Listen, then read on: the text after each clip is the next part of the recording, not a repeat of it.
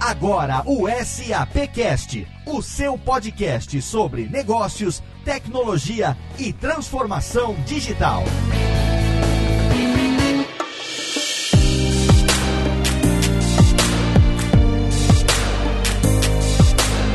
Olá, seja muito bem-vindo. Eu sou Léo Lopes e é com orgulho que recebo você aqui em mais uma edição do SAPcast, o podcast da SAP Brasil, nosso encontro quinzenal para falar sempre sobre negócios, tecnologia e transformação digital. E hoje, na quarta temporada do SAPcast, a gente tem uma edição especialíssima gravada aqui diretamente da bancada da Arena Podcast, dentro da Campus Party Brasil 2019. E aí, exatamente por isso, eu estou aqui hoje presencialmente não só com os meus colegas de SAPcast, como também com os nossos convidados. Então é com orgulho que eu recebo ele que está aqui olhando para mim hoje, diretamente da SAP Concur, meu amigo Rodrigo Murad. Fala, Léo, tudo bem? Tudo bem, difícil a gente estar tá presencialmente aqui gravando e agora dentro da Campus Party, primeira vez que a gente faz isso, né? Sim, muito bacana. Acho que foi uma ideia bem legal a gente conseguir fazer essa cobertura aqui do evento, fazer essa gravação. Acho Sim. que de 59 programas que a gente já fez, Exato. três ou quatro foram presenciais, vai, que sejam seis. Algum, é, poucos, né? Bem então, poucos. Então é, é muito bacana quando a gente tem essa oportunidade. Sim, que normalmente certeza. é no fórum, uma visitinha sua lá no escritório e hoje cobrindo um evento, uma coisa inédita pro. Exatamente. Além do SAP Fórum, a gente nunca fez, né? Diferente do SAP Fórum, a gente nunca participou, nunca gravou em nenhum outro evento é fora mesmo. do universo da SAP. Agora, Rodrigo, a gente tem um pivô que é o responsável por a gente estar tá aqui. Ele está importante hoje, né? né? Dentro da Campus Party nessa edição, porque ele foi convidado para fazer, participar de um painel sobre desafios do podcast corporativo. Quem é o culpado da gente estar tá aqui nesse horário aqui, quase 10 horas da noite? De uma sexta-feira, Rodrigo Murad. Será ele, Maximiliano Cunha? Ele mesmo, seu Max. E aí, pessoal, como vocês estão? Seu Max, seu Max. Que sendo... honra, tô muito feliz, Léo, de estar aqui. É, tanta coisa ao mesmo tempo. Primeiro, esse convite que você acabou de mencionar, estar neste evento, que é a segunda vez que eu venho para Campus Party e é um evento sensacional. Tô até pensando se esse barulho todo, essa loucura toda que tá aqui em volta, Sim. o quanto disso que vai vazar aqui vai Não, vai vazar nossa... tudo, claro, porque tem que mostrar essa ambiência. Esse é o espírito da coisa, né? Então, é Campus Party, é a participação nesse painel e é estar com vocês aqui, que é uma, né, como o Rodrigo falou, é uma oportunidade bem rara. A ideia do programa de hoje é fazer ele num, num ritmo um pouco diferente do SAPcast tradicional, que a gente grava no estúdio, então permite que a gente faça os cortes, as edições e tudo mais. Hoje vai ser um SAPcast mais no bate-papo, porque a gente está aqui olhando um para o outro, a gente tem como apontar, como reagir, um sabe né, o que, que o outro está fazendo, e quando a gente grava remoto, a gente tem que adivinhar quem que tá querendo falar, é obviamente que a gente não consegue, é um outro ritmo, mas não é porque a gente está aqui que a gente não tem convidados para o programa de hoje e como sempre, o Max é o responsável pelos nossos convidados. Ele que hoje foi convidado para participar do painel sobre podcast de empreendedorismo. Olha que desafinada que eu dei, não vou nem tirar da edição, meu eu tô ficando afônico nesse final de evento. Aí eu tô começando a fazer assim, que nem o Barney Rubble. Que só os velhos também lembram quem é, porque já não passa é, mais na televisão. Sei quem é Barney Rubble. É do Fred Fleece, dos Flintstones. Ah, tá. Não, uhum. não sei. Ô, Rodrigo. Pô, não, não, não. Você tá me chamando de velho. Rodrigo, eu que não deveria saber disso. Exatamente. o Barney é aquele que falava, aí Fred, vamos ao boliche, Fred. Olha aí, o Max também é imitador, tá vendo só? Essa vocês não perdem. E a Vilma Fred. Olha aí o Max. Inédito nessa Olha aí, senhor Max hoje se revelando. Mas quem são os convidados do nosso programa de eu hoje? Eu tô sem minha cola, Léo. Como é que eu vou apresentar tanta gente importante sem aquela minha colinha? Os Apresenta então esse cara que tá do seu lado, que você conhece, e deixa os outros dois comigo. Tá bom, deixa eu ver se eu lembro, hein? Bom, esse daqui ele é praticamente o embaixador é aqui. impossível não é, lembrar, Max. É, a gente andou pelo evento com ele e o cara para a cada metro para cumprimentar alguém. Todo mundo é amiga, é amigo dele. É o Arthur Proença. Se eu tiver errado, você me corrige, tá, Arthur? Ele é, é do SAP Labs. Ele está envolvido em diversos projetos da SAP de inovação e o cara tem só 19 anos. Eu vou deixar ele se apresentar um pouquinho agora também. Seja bem-vindo aqui, Arthur, e obrigado por toda a ajuda que você deu até agora aqui pra gente durante, né, durante o evento. Ele está sendo o nosso repórter foca aqui, né, Max? Está fazendo um monte de entrevista, conversou com todo mundo aqui já já no final do programa. Inclusive, vão escutar as entrevistas do Arthur, não é, Léo? Sim, a gente vai colocar algumas sonoras no final desse episódio do SAPcast. A gente hoje, excepcionalmente, não vai ter o bloco de interatividade por razões óbvias. A gente está aqui Todos os links da interatividade vão estar no post do programa. E aí o Arthur rodou o evento, gravou algumas sonoras. A gente vai colocar e vai chamar elas no finalzinho. Arthur, seja bem-vindo ao SAPcast. Muito obrigado, agradeço o convite do Max, do Rodrigo, uh, de ti, Léo. É ótimo estar aqui presente. Eu que sou um fãzaço do trabalho que vocês fazem aqui. Até uma honra estar podendo participar. Como o Max falou, sou lá de São Leopoldo, da SAP Labs Latin America. Eu cuido, trabalho no departamento de comunidade de inovação da SAP que é o SAP Next Gen. SAP, aqui não se fala SAP, já vai aprendendo, Arthur. Ah, beleza, pode deixar. Falou SAP, já ganha uma advertência. Uma bronca, é, ó, alarme, gente, O Regilano, que é o nosso ouvinte número um, ele tá aqui do lado, ele tá fazendo aquele sinal com a mão embaixo do pescoço, assim, sabe? Corta, corta, não, não vamos cortar não. SAP. SAP, SAP. Lá, lá, também, lá em São Leopoldo a gente fala tudo SAP, mas às vezes quando as pessoas vêm nos cumprimentar, você fala, ah, você trabalha na SAP. É, sim, trabalho. Você fala assim, não, não, eu trabalho na SAP. Eu trabalho na SAP. mas, bom, é um prazerzaço estar aqui. Que bom que eu vou poder estar ajudando vocês nas entrevistas. Eu já sou campuseiro há quatro anos, Olha amo aí. esse tipo de evento. Uh, já desenvolvi muita coisa aqui com a galera. Venho de caravana já há quatro anos, galera de todas as partes do Brasil. Mas você vem com a caravana de Osasco? Da onde você vem? Essa nossa caravana é meio diferente, ela é uma comunidade. Então a gente se reúne aqui, mas cada um vem do seu lugar, de ônibus, Excelente. trem, Uh, carro, avião, por aí vai. Todo mundo se reúne aqui. A caravana que só vira uma caravana quando, quando se reúne no quando evento. Se reúne né? aqui. Cada um, a caravana desconstruiu a caravana. Cada um vem de um jeito e quando se encontra vira uma caravana. Uma jornada. Eu acho legal isso. É uma coisa diferente. E aqui eu acho que na Campus Party, que a gente vai, até nas entrevistas, a gente vai comentar muito sobre isso, eu creio que é a questão da comunidade. Então aqui as comunidades são muito fortes e isso é uma das coisas que fazem eu vir todo ano. Excelente. E agradeço convite aí, pessoal. Muito bom. Seja bem-vindo ao SAPcast e a gente está aqui na Campus Party, que é um evento que deixou de ser um evento só de tecnologia, né, de, de games, de mods, é, de cultura geek, e também se transformou num evento de fomento é, de empreendedorismo, né? E a presença das startups na Campus Party ela é bastante forte. O Arthur estava me falando, inclusive, que é, na área Expo, que é a área externa, tem toda uma, uma, uma área dedicada às startups, à programação. Exatamente, Léo. Tem uma área que é o Startup, startup and Makers. E nessa área tem mais de 50 startups, todas elas participam expondo seu é startup produto. Startup ou startup? Porque teve um convidado uma vez no SAPcast que falou startup, aquele tup, e eu continuo falando assim, mas às vezes eu posso estar falando errado. Vale os dois? Vale os dois, vale ah, os show. dois. Então tá bom, então tá bom. Uh, a questão das startups ali é bacana que todas elas estão expondo seu trabalho e elas podem. E todas elas estão participando também de uma competição. Ah, que legal. Do Sebrae, que é o. Uh, o Sebrae Lacabos. Olha até... aí, olha só, olha, olha, aí. Temos, olha denúncia, um mas é uma barbaridade, denúncia desse momento aqui. Spoiler, spoiler. Ô, comandante Hamilton, que brincadeira aí. Desculpa, desculpa. Não, não, tem é, A culpa não é do Arthur, não. A culpa não é se vocês não tiverem registrado a marca, eu sei de alguém que vai pegar uma graninha. Mas é bem bacana e o pessoal interage bastante. É, é esse espaço fica na área open da Campus Party, onde sim, qualquer sim. um pode ter acesso. Excelente. E é bacana até que tem startups que expõem ali durante o dia e depois na parte da noite, nos intervalos de tempo, fica aqui dentro da parte Vem chorar tá, aqui dentro, né? Fica aqui trabalhando, melhorando o produto, aceitando os feedbacks e melhorando. Excelente. Então, por falar em startup, os nossos convidados de hoje, eles foram convidados para participar do painel sobre desafios do podcast corporativo junto com o Max. E é com muito orgulho que eu tenho eles aqui do meu lado hoje, os dois também parceiraços do dia a dia. Quero começar por ele, que está comigo há mais tempo. Paulo Silveira, CEO da Alure e da Kaelon. Prazer ter você aqui. Ele que é host do hipsters.tech e também co-host do Like a Boss, junto com o nosso próximo convidado. Aí vem a brincadeira do Like a Boss, que é o nome de um dos podcasts do Paulo. Paulo, seja bem-vindo ao SAPcast. Muito obrigado, Léo. Muito legal estar aqui, que inclusive esse é um podcast que inspirou bastante a gente. Quando a gente conversou de criar esse podcast de tecnologia, o hipsters.tech, eu lembro que vocês estavam em negociação com a SAP, Sim. não com a SAP.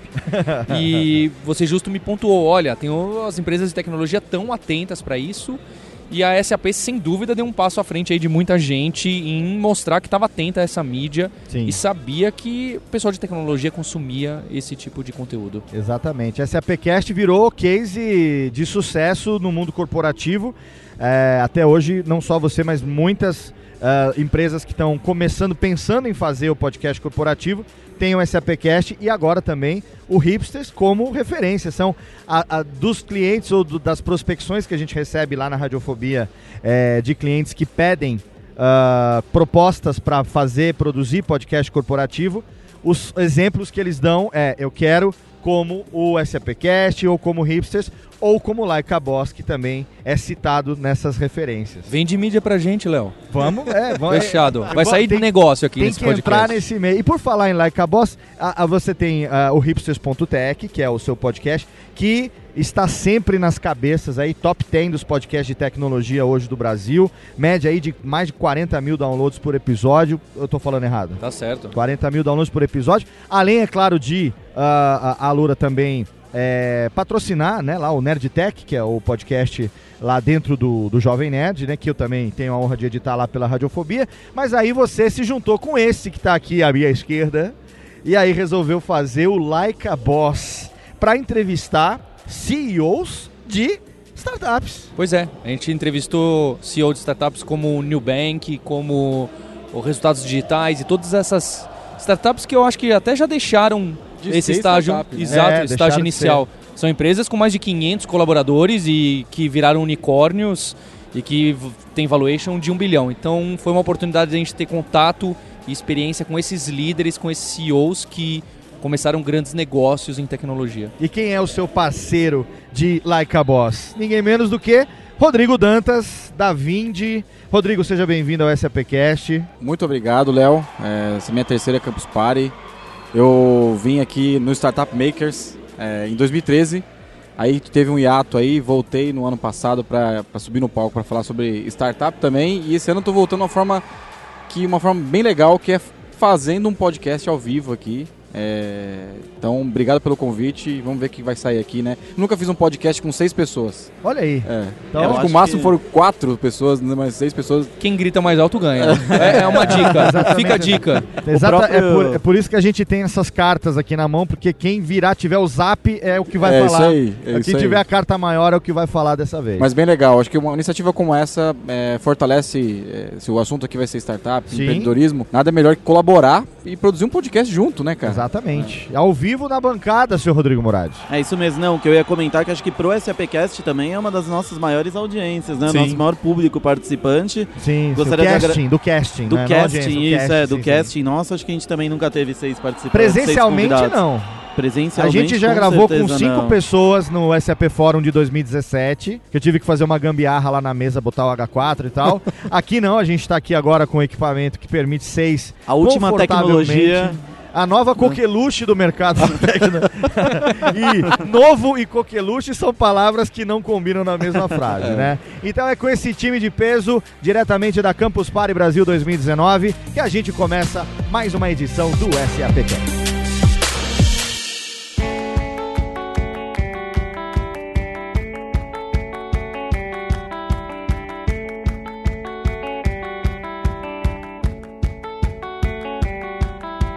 Gente já gravou SAPcasts sobre startup, acho que na segunda, na primeira e na segunda temporada, a gente trouxe aquele é, você Franklin lembra, Max? Bruno, o Franklin, o Franklin, exato. que a gente também falou no fórum com ele, quando a gente teve o, o Shark Tank ao vivo, no o, palco. Exatamente. A gente conversou com quase todos os Sharks, lembra, Léo? Exatamente, que, que tem aquele programa de fomento às startups dentro da SAP, não é isso? Conversamos isso. com o Cubo também, com o, com o Pripas, Pripas do, do Cubo. Cubo. Exatamente. E hoje a gente recebe aqui Paulo Silveira e Rodrigo Dantas, que é, é não só tem o Like a Boss, que é o, esse podcast serial, né? É muito legal. A gente está agora no terminando de produzir a quarta temporada, né, Paulo? É isso aí. E é um podcast que a gente. Ele é serial porque a gente primeiro produz todos os episódios. Eu digo a gente porque é produção Radiofobia, podcast multimídia, clean, assim como a SAPcast também é, enfim. É, assim como o Hipsters também é, enfim, nós estamos dominando o mundo? Talvez, não sei. Se, segura, Jovem Nerd. Então, já sou dono de metade do Jovem Nerd? Talvez, não sei também. É, e, é, e, é um podcast serial por quê? Porque primeiro eles entrevistam os CEOs. Conta um pouco, o, Dantas, o processo de produção, é, como, que, como que vocês definiram fazer é como que surgiu a ideia do Like a Boss e esse processo de produção é, amarradinho que permite que a gente solte o programa já com todos os episódios gravados, escolhendo a ordem né, dessas publicações? Qual, qual, foi a ideia e como é que a gente chegou nesse formato? A gente começou a produzir o, o Like a Boss por um motivo específico que o Paulo me convidava para alguns podcasts do Hipsters, que era para falar sobre startup. Uhum. E aí acho que o pessoal começava a comentar lá, pô, mas esse, esse podcast está ficando muito business e pouco tech. Certo. Né? E a gente teve uma ideia, acho que foi uma ideia de menos corredor até, né? Tá Falou, ficando menos hipster. É, né? tá ficando Exato. menos hipster, tá ficando Tá um muito... pouco coxinha. E aí a gente Fizeram a barba do podcast. E, tipo isso, né? É, Aí acho que foi uma ideia de corredor nossa. Pô, será que a gente não consegue levar isso para um, pra um negócio mais business, mais negócio mesmo? Então a gente Legal. splitou. a Minha participação acabou, né? Eu fiz alguns, uns, uns cinco de startups lá e a ideia foi, putz, vamos começar e fazer um piloto. Expulsaram o Dantas É, do hipster, foi tipo ele isso. teve que montar o próprio tipo programa. isso. Só que assim, qual que era o piloto? A gente tem que pegar um cara legal pra, pra ter muito sucesso no piloto, né? Então, o primeiro foi o David, do, do New Bank. Sim. E acho que, acho que na história do, do Like a Boss ele tem a maior audiência de, do- de todos os. Que o Paulo já tinha um relacionamento com ele, já tinha tinha um gravado um hipsters também já, né? Isso. E foi muito bom. E depois do piloto a gente falou, porra, tem um sinal muito legal aqui que. é, muita gente quer saber qual que é o dia a dia de um, de um CEO de uma startup que está crescendo muito. E tem curiosidade de saber qual que é a sua rotina, cara. O que, que você faz, né? Então a ideia foi mais ou menos isso. Depois do piloto a gente teve uma ideia melhor de como seria trazer os caras. Então, primeira coisa foi trazer um piloto. Depois do piloto a gente va- vai lançar uma série. Vamos fazer num, num- formato de série. Em vez de ficar lançando um por semana ou um por quinzena, vamos fazer uma série, uma temporada inteira e, e- e levar. Então, a gente sempre procura é, trazer pessoas que a gente confia e que a gente também é, admira muito, porque a gente acaba aprendendo nos bastidores, né? Aqueles intervalos durante a gravação são muito ricos para nós dois. E também muita gente dá o feedback, puta, eu queria ver fulano, eu queria ver a Cristina da SAP, entendeu? olha lá, Olha E aí, aí, Olha o convite, Cristina convite. E aí, queremos então- você no Like a. Já É, faz tempo já que, faz tempo, que né? mandamos alguns convites, estamos É. esperando. Então é assim, mesmo? É que vocês não falaram com as pessoas certas até agora. As ver. pessoas certas estão ali do outro lado da mesa, Paulo Silveira. Quero ver, quero ver acontecer. Foi assim que aconteceu e acho que deu muito certo. É que a gente agora já tem uma, uma experiência. É muito difícil achar a agenda desse pessoal. Sim. Muito complicado. Mas a gente conseguiu boas coisas nesses, nessa quarta temporada. Foi, foi bem mais fácil e mais simples de operar, né? E, Paulo, é, temporadas curtas, né? Sete programas, se eu não me engano. por- Seis programas. Seis pro- programas por temporada. A gente está agora, então, é no terceiro ano. Começou o final de 2017, tivemos a Isso, primeira. Isso, isso aí. Aí tivemos duas temporadas em 2018 e vamos para a quarta agora, no começo de 2019, né? É, no dia a dia de vocês, vocês é, têm contato com essas pessoas? Vocês buscam? Co- Como que tem sido é, a escolha é, desses convidados? Se tem um direcionamento? Eu sei que tem, mas eu vou puxar para você poder responder a pergunta por conta do, do ouvinte do SAPcast. Como que é o direcionamento, o formato que vocês definiram para o Like a Boss? Inclusive a própria abertura, eu vou pedir para o Thiago colocar aqui agora na edição a abertura do Like a Boss, porque é muito legal, né? A gente utilizou a trilha do Street Fighter e os dois falam juntos, né? Se apresentam e falam juntos o nome do podcast. Thiago, bota aqui pra gente agora.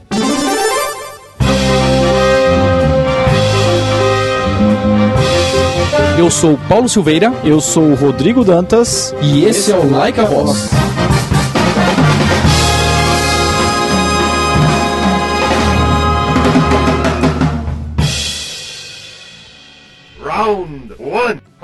E aí eu lembro que quando você me mandou, eu falei, cara, você tem certeza? Falou, não, eu tenho, eu- é isso que eu quero. a gente até achou uma trilha lá de uma orquestra Uma e tal. orquestra, Vocês é. Pediu Você- autorização. É, você mandou e-mail pros caras, pediu autorização pra poder usar. Como é que foi a definição do formato do Like a Boss?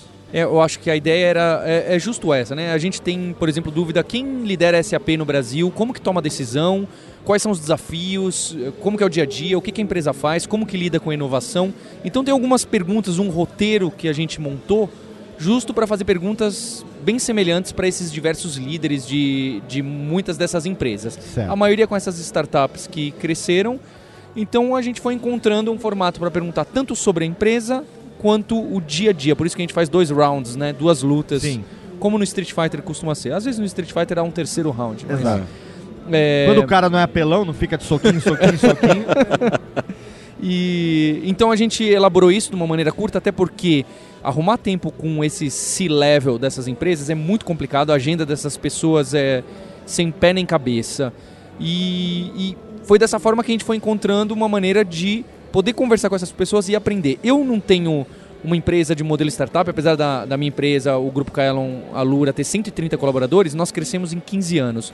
O Rodrigo Dantas, que eu conheci aí, ele tem um modelo muito mais de startup. Né? Ele tem uma empresa de 100 pessoas que cresceu em 5 anos e com aquele esquema de fundo de investimento, venture capital, ele conhece muito a rede dos, dos investidores, desse pessoal, os VCs brasileiros e os gringos.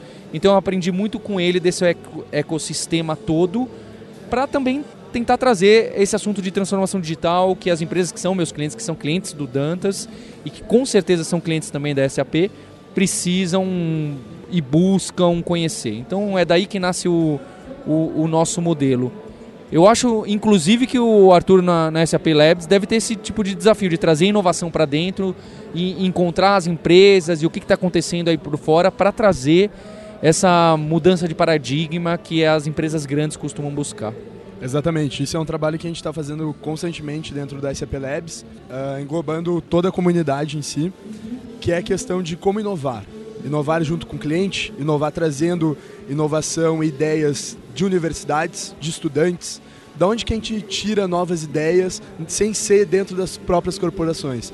E a gente tem projetos hoje como o InnoWix, no SAP Labs, que é um projeto muito bacana de inovação de um mês, bem nas férias dos estudantes, onde a gente traz estudantes, traz clientes, resolve problemas específicos dos clientes e entrega para o mercado, aonde pode ser replicável e entregue para mais outros clientes daquele mesmo segmento, enfim.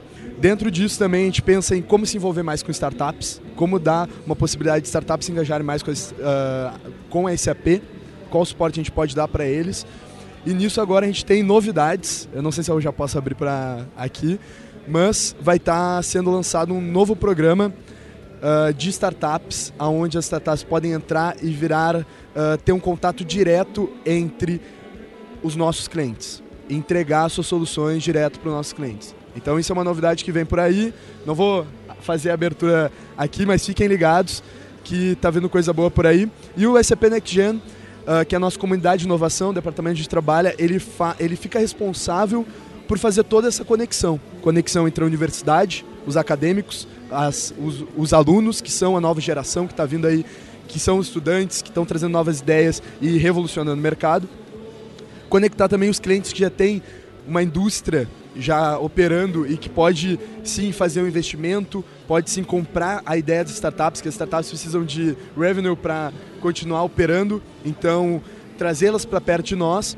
E a gente conecta hoje também com os parques tecnológicos, as startups, as incubadoras, para também aproximar elas e fazer essa comunidade girar e trabalhar em conjunto. Algumas formas como pode fazer isso com esses projetos que a gente tem e como NextGen, dentro da universidade, a gente está executando muitos hackathons também que é uma ferramenta muito interessante para gerar essa inovação uh, em curto prazo e já gerar uma disrupção.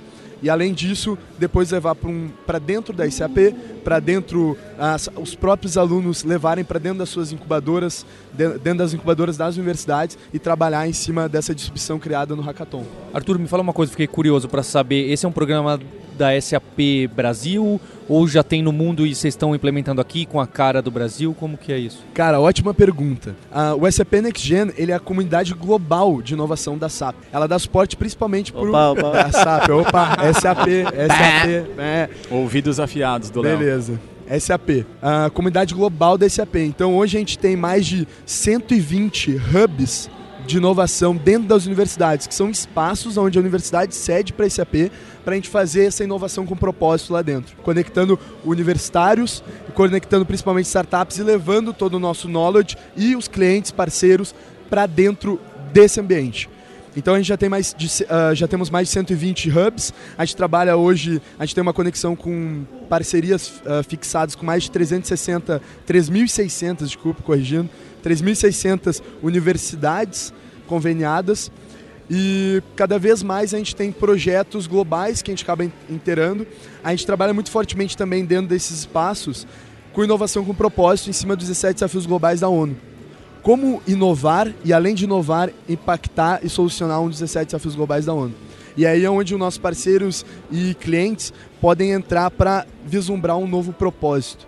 Quais são os propósitos hoje das grandes empresas? Quais são os propósitos, o propósito que a empresa se move?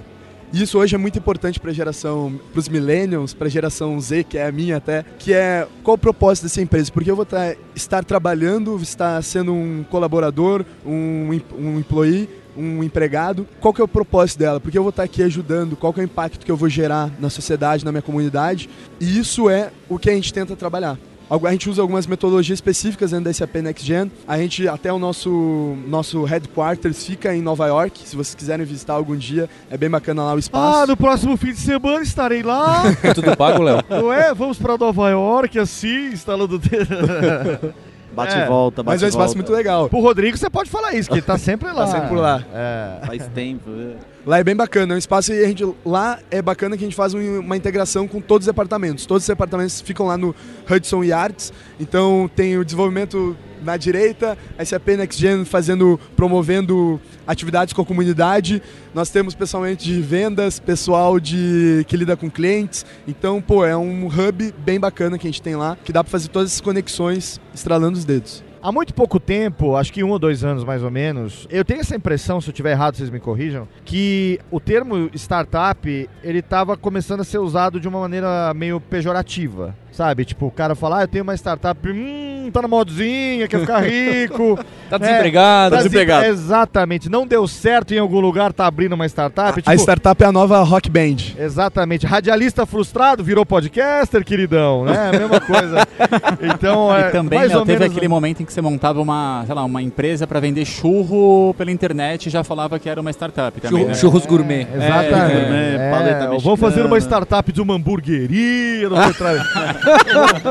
não vamos entrar em polêmicas Com aqui. ou sem crowdfunding. Com ou sem crowdfunding, exatamente. Vocês compartilham dessa, dessa minha impressão de fora? Isso realmente existiu ou ainda existe essa impressão errada? Talvez por uma falta de conhecimento mesmo básico do que se trata, o, a gente vai chamar de, de mundo startupeiro, Dantas, startupista. Startupista. É, eu tô errado nessa impressão? Teve mesmo isso, não teve? Teve, teve. Isso aconteceu algumas vezes na história, né? Startup, agora o negócio é fintech, todo mundo quer ah, ser fintech, fintech né? Bitcoin, Quando a gente montou a empresa lá atrás, eu montei uma empresa de tecnologia. Depois me falaram, aí saíram umas matérias assim, ah, startup, vinde. Ah, sou startup então. Então, tem muita confusão, mas eu acho que foi bom. Hoje acho que já tem uma, uma divisão é, clara, assim, tem gente que lança uma landing page, um, um blog e fala, pô, lancei uma startup, legal, tá fazendo dinheiro? Ainda não, então já tem uma, uma divisão disso, mas eu acho que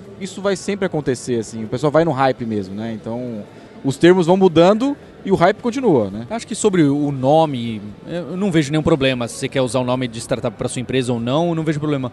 O que eu acho nocivo para o mercado é essa ideia de glamorizar o termo startup e parece que as coisas são fáceis ou que tem muito dinheiro. Ah, sim, sim. Ou que se você não está numa startup ou se você não é uma startup. É um caminho mais fácil, né? É, é, me parece exagerado tudo uhum. isso que a gente põe em cima de startup. Certo. E, e como que é, vocês lidam com isso é, ao longo da, do, das três e agora a quarta temporada do nosso querido Like a Boss, conversando com esses CEOs, né, de startups que começaram como startups, hoje não necessariamente né, são mais como você mesmo disse na abertura do programa, eles chegam a é, compartilhar esse tipo de experiência com vocês, do que eles passaram em termos de é, preconceito, muitas vezes, além da dificuldade óbvia de construir o um negócio.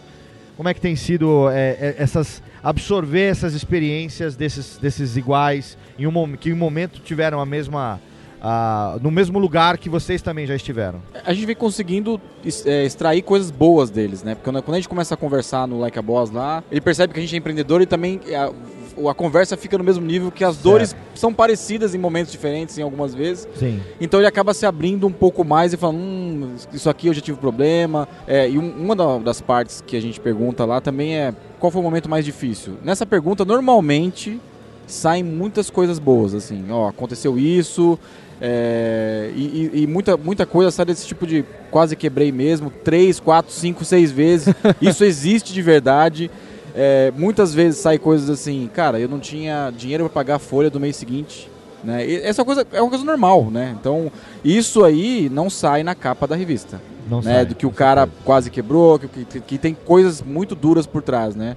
Acho que o Like a Boss a gente conseguiu, é, em alguns pontos da, da, da entrevista, extrair coisas muito ricas, verdadeiras, né? Não simplesmente sair numa capa de uma revista, ir pro hype, né? Então, Da experiência do, do- sofrida que o cara né, passou pra chegar onde chegou, né? É porque empreender é duro, Sim. né? E o cara que começa a empreender com... Que é com uma- outra, outra coisa que tá na moda também agora. Todo mundo quer empreender, Isso, que é. acha que também é, a- É. o caminho da salvação, né? É, e o mais legal do, do, do Like a Boss, acho que foi um, um MBA pra mim também, é que as histórias elas são diferentes, mas elas acabam sendo meio parecidas na, na jornada, assim. Você vê que certo. o cara é maluco mesmo, largou o emprego e, e fez uma coisa inconsequente de largar o emprego e montar um negócio. Achou outros malucos no meio do caminho que deu sorte de ser caras bons também. Olha aí, E- Paulo, alguma coisa te, se identifica com você?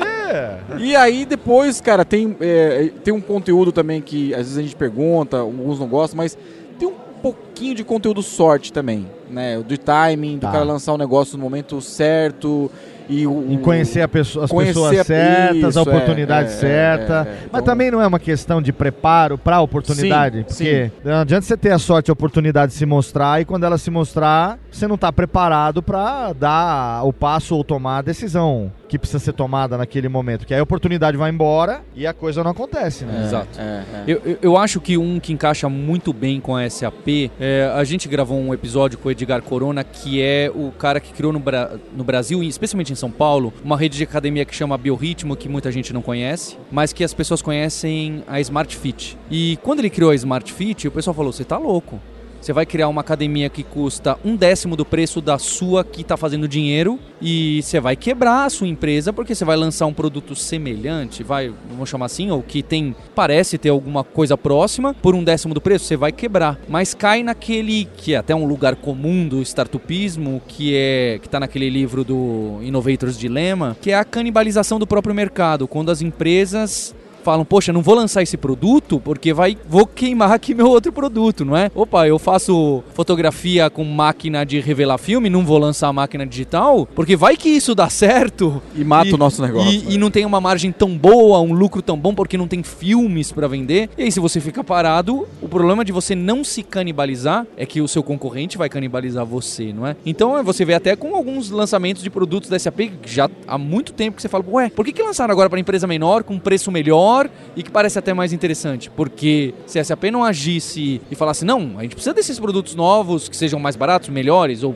de outra forma para esse tipo novo de cliente, porque por mais que o dinheiro seja pequeno no começo, se vocês deixam esse mercado aí ao léu, né, é, vai alguém vai chegar e falar, opa, é meu, e se um dia isso crescer, você não vê, né, as empresas olham para isso e falam, poxa, mas esse mercado só gera um, um zilhão de dinheiro, isso aí é muito pouco para mim. Ah, 2 zilhões ainda é pouco, 6 zilhões ainda é pouco, 15 zilhões já é tarde demais para a empresa entrar, ela já perdeu o timing, não consegue atacar aquele mercado, a marca não é reconhecida.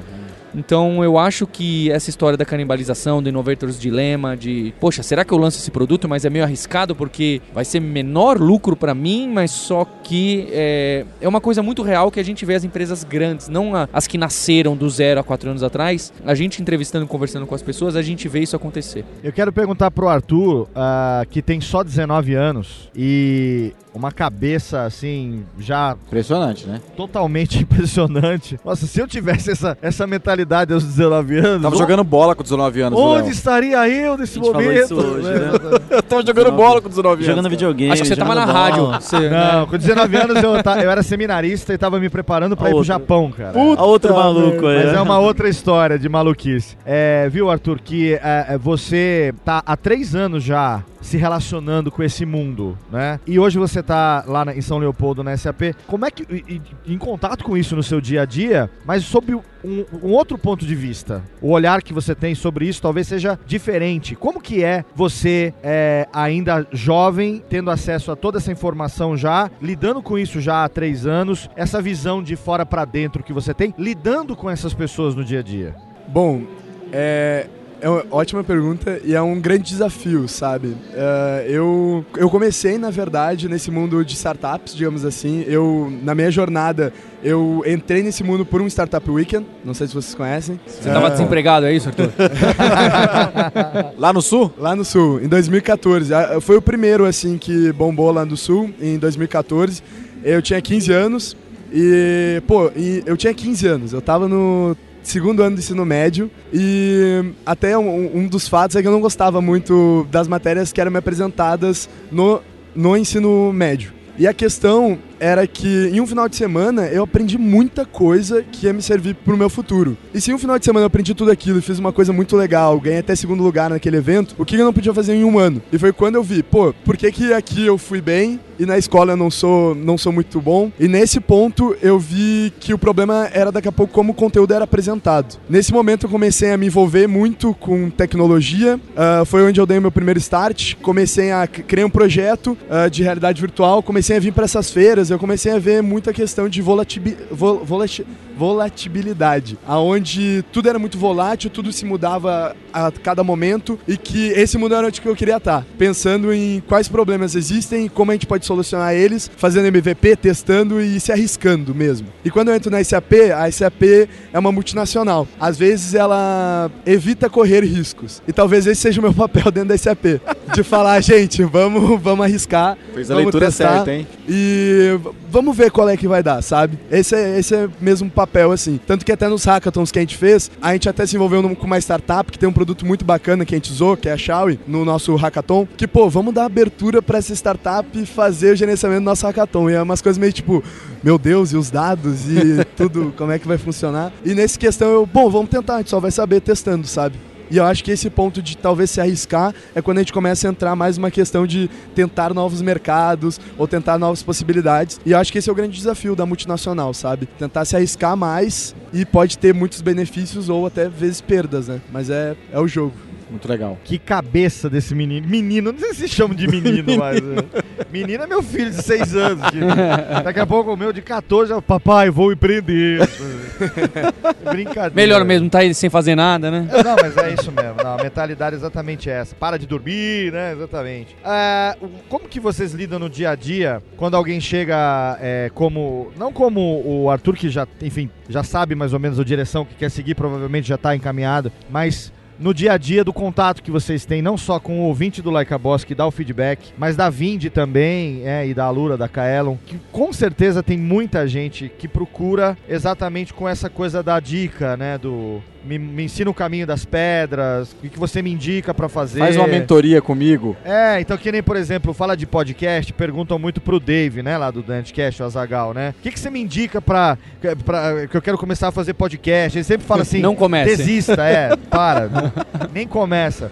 É, vocês são dessa turma do. Não, é, eu fiz, mas é sofrido demais, não, vai, vai por outro caminho, meu filho? Ou vocês têm essa, esse direcionamento de dar essa. Porque acontece muito, né? Acredito eu que aconteça. Esse tipo acontece. de procura, né? A, a gente até tem uma coisa até que a gente vem fazendo, eu e o Paulo, que a gente vem investindo em startups também, né? É, parece Investidor ficar, parece bush, bullshitagem, mas tem um negócio de give back também. Né? Uh -huh, Quando claro, a gente claro. quer ficar rico, né? Vai que, vai que dá é, certo. Vai que uma dá certo, né? Sim. Mas na verdade é que tem, você encontra muitas pessoas boas pelo caminho. Por que não ficar rico juntos, né?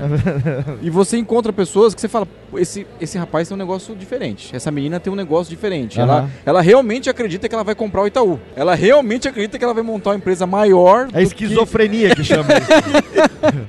e aí, assim, é, é, é, eu, eu costumo lá na, na Vind é, abrir muitas portas para quem está empreendendo. E quando eu recebo um e-mail, pô, você pode me ajudar? Tô montando um negócio tal. Eu, eu, eu recebo a maioria das pessoas. Quando quer trabalhar, melhor ainda, quando quer trabalhar na Vind, eu recebo com mais, mais atenção. Mas tem um negócio de que, que vem acontecendo agora é que muita startup quebrou a cara nos últimos três anos. Me parece que varreu aquela. aquela os aventureiros passaram, né? Entendi. E, e hoje parece que tem vindo um pessoas mais preparadas, inclusive pessoas que estão com uma carreira de décadas num banco, numa grande empresa de software e começaram a empreender agora. Então, certo. tem uma nova geração entrando que são caras com muita experiência de mercado e, e, e querem empreender de alguma forma numa empresa de tecnologia. Então, uhum. é, eu, eu, abro as portas, acho que o Paulo também tem feito bastante isso, pra, porque assim, é muito difícil você entender como é que funciona um negócio do zero para uma centena de clientes. É muito difícil você entender um negócio do zero para milhares de clientes. E é só quem acaba empreendendo ou um investidor que tem muita experiência para contar a realidade como é que funciona. Então, eu tenho feito bastante isso, acho que o Paulo também, né? E, e a gente conversa com muito empreendedor que faz a mesma coisa, né? E tem, já tem uma segunda geração de empreendedores que venderam as empresas e começaram a devolver o dinheiro para o ecossistema.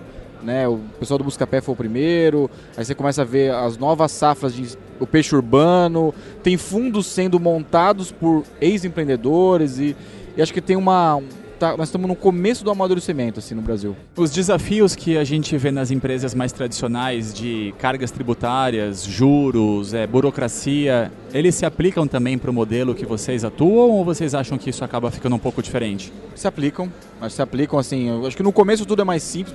Cara, excelente pergunta, né? É, sabe aquela coisa assim? O que, que é montar uma empresa? Puta, eu vou ter juros, eu vou ter processo trabalhista. Cara, é igual. Tirou um CNPJ, amigão, é igual, né? Então, mas eu acho que é que esse problema começa a se, a se, a se ser mais evidente quando você começa a crescer time. Quando você começa a crescer time, que aí você começa a ter problemas de empresa grande, né? De tipo é, ter que ter, reter os talentos, você tem que é, aumentar o ganho deles porque o cara está sendo é, chamado para ir pro mercado também. Mas o começo, assim, o começo é duro porque você não tem nada de visão tal, mas quando você começa a crescer e ter algumas centenas, os problemas são de empresa grande também, né, Paulo? E aí vocês enxergam a tecnologia como um aliado para ajudar a superar todos esses desafios e continuar crescendo? É, eu, eu, também gostei bastante da pergunta do Max, porque eu, eu queria até ter pontuado isso antes, que a gente conversando com esses CEOs, a gente sente que, na verdade, os problemas, seja do modelo startup mesmo, das empresas que nasceram há 5 anos atrás e hoje tem 500 pessoas, ou das que nasceram há 30 anos atrás e hoje tem 500 pessoas, eles são muito parecidos. Essa é a verdade.